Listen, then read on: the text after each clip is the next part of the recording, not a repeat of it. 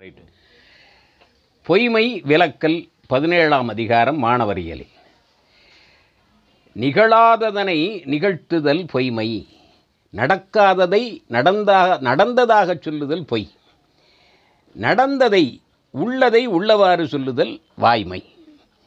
இந்த இரண்டிற்கும் வேறுபாடு. ஆனால் பொய்யும் மெய்யும் கலந்தது கவிதை. கவிதைக்கு பொய் அழகு அது அளவாக இருக்கணும். அளவுக்கு மீறி கற்பனை ஆகிடக்கூடாது அதனால் வரலாற்றை நயம்பட உரைக்க வேண்டும் என்பதனால் காவியத்தை சில சேர்க்கைகள் செய்கிறார்கள் நகாசு செய்கிறார்கள். அதில் கொஞ்சம் கற்பனை வருகிறது. அது அளவோடு இருக்க வேண்டும். இந்த பொய்யும் வாய்மையும் கலந்தது தான் உலகம்.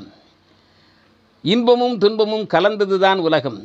ஆனால் பொய்மையை நீக்கி மெய்யை நோக்கி நம்முடைய பயணம் இருக்க வேண்டும். எது மெய் எது பொய் என்பதை தெளிவாக வகுத்து பார்க்க தெரிய வேண்டும். தீமையை தருமெனின் வாய்மையும் பொய்யாம். இவன் தான் மாறுகிறார். வாய்மை கூட பொய்யாக மாறுகிறது. ஏன்? விளைவு தீமையாக இருந்தால் துன்பமாக இருந்தால். பொய்மையும் வாய்மை இடத்த புரைதீர்ந்த நன்மை பயக்குமணி என்கிறார். பொய் பேசலாம்னு திருவள்ளுவரே சொல்லியிருக்காருங்க. ஏன்னா நன்மை தந்தால் சொல்லலாம்ங்கிறார்.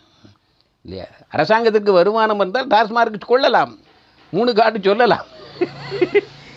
தீமை தருமெனில் வாய்மையும் பொய்மையாம்.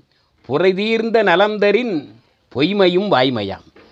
அதில் புரைதீர்ந்தங்கிறது ரொம்ப முக்கியம். நன்மை தரும்னு சொல்லலை. குற்றமில்லாத நன்மை தந்தால் யாருக்கும் தீமை தராத நன்மை தந்தால் பொய் கூட வாய்மையாம். ஒரு உயிரை காப்பதற்காக ஒரு பொய் சொல்லுகிறார் முனிவர்னு சொல்லுகிறாங்க கதையில். அது ஒரு உயிரை காப்பதற்கு சொல்லுகிறார் ரைட்டு வாய்மையாகிறது. அதுக்காக எல்லா பொய்யையும் வாய்மை என்ற இடத்துல சேர்க்க முடியுமா என்றால் சேர்க்க முடியாது. இதில் பொதுவான அறத்தை காலத்திலே மாற்றிவிடும் நாற்றம் என்ற சொல் அந்த காலத்தில் மனம் என்பதாக இருந்தது. காலப்போக்கில் துர்நாற்றம் ஆயிருது அதுபோல் சந்திரனை பார்க்கும் பொழுது களங்கம் இருக்கிறது. கீழ்க்கணக்கு நூலில் சொல்லுகிறார் ஒரு சின்ன குற்றம் வந்தாலும் சந்திரன் தேய்ந்து இல்லாமல் போவது போல சிறு குற்றம் வந்தாலும் சான்றோர்கள் தெருமந்து தேய்வர் ஒரு மாசு உரின் என்று சொல்கிறார். சின்ன குற்றம் வந்தால் கூட தன்னை நொந்து அழிந்து போகிறார்கள் என்று சொன்னார் அந்த காலத்து நீதியில். இப்போ பின்னால் வரக்கூடிய நீதி எப்படி மாறுகிறது என்றால் அதற்கும் நிலான்னு தான் பேர். களங்கம் வந்தால் என்ன பாரு அதற்கும் நிலான்னு தான் பேர் களங்கம் வந்தாலும் தொடச்சிட்டு போயிருங்க. அப்போ நீதி மாறுகிறது. தப்பு தப்புத்தான் என்று சொல்லக்கூடிய அளவுக்கு தெளிவு வேண்டும்.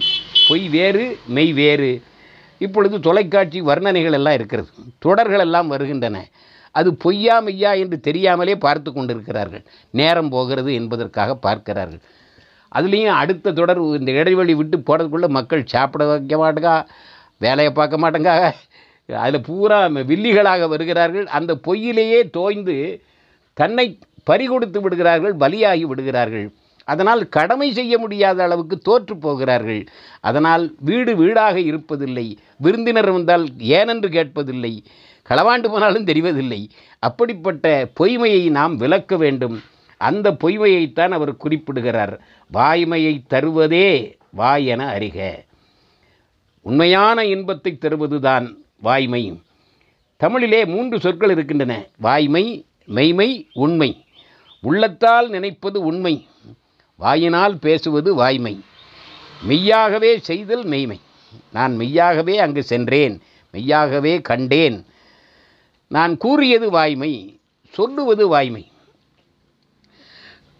அதனால் மற்றவையெல்லாம் வெறும் வாயில் என்று அறிக. இந்த வாய்மையை தவிர மற்ற அறங்களெல்லாம் வெறும் வாசல்தான் என்று அறிக. உண்மையான வாசல் உண்மையான அறம் வாய்மைதான் சத்தியம்தான் என்பதை சொல்லுக சொல்லுகிறார். வாய்மை அகத்தது தூய்மையை வளர்க்கும். வாய்மை என்பது உள்ளே உள்ள தூய்மையை பெருக்கி வளர்க்கிறது. புறந்தூய்மை நீராளமையும் அகந்தூய்மை வாய்மையால் காணப்படும். மனசை தூய்மையாக்க வேண்டுமென்ற மனமெழுக்கு மனம் வெளுக்க என்ன உண்டு? எங்கள் முத்து மாறின்னு கேட்கிறானே. இந்த வாய்மைதான் அது மனதை தூய்மையாக்குகிறது. பொய்மை அகத்தது புறையினை வளர்க்கும். பொய் பேசினால் என்ன ஆகும் நோயை வளர்க்கும் புண்ணை வளர்க்கும் புறையோடி விடும். அது பொய்யை சொல்லுவதற்காக அதை திரும்ப ஒம்பது பொய் சொல்லுவான். அதனால் பொய்மை புறையைத்தான் வளர்க்கும். பொய்மையை ஆள்பவர் புன் நரகு ஆழ்வர் இந்த பொய்யையே சொல்லிக்கிட்டு இருக்கவன் நரகத்துக்கு தான் போவான் என்று சொல்லு. அண்ணா அண்ணாத்தல் செய்யாது அலறுன்னு. இது சாப்பிட்டா என்ன செய்யும்னா ஊனுன்னா அண்ணாத்தல் செய்யாது அலரும்பர் இந்த நரகம் வாயில் வந்து திரும்ப மூட்டுன்னு திறக்காது. அதுபோல இந்த பொய் சொல்லுவோர்லாம் எங்கள் புண்மையான நரகத்திலே ஆழ்ந்து துன்பம் அனுபவிப்பார்கள். பொய்மையோ இவர் பொய்மை ஒரி அவர் புகழ் வீடு அடைவர். பொய்மையை நீக்கி ஒரி என்றால் நீக்குதல். புகழ்மிக்க வீட்டினை அடையலாம். உண்மையைச் சொன்னால் உயர்ந்த நிலை அடையலாம். பொய்யைச் சொன்னால் நரகிற்கு வீழ்ந்து துன்பம் படுவார்கள் என்பதை சொல்லி பதினேழாம் அதிகாரத்தை நிறைவு செய்கிறார்.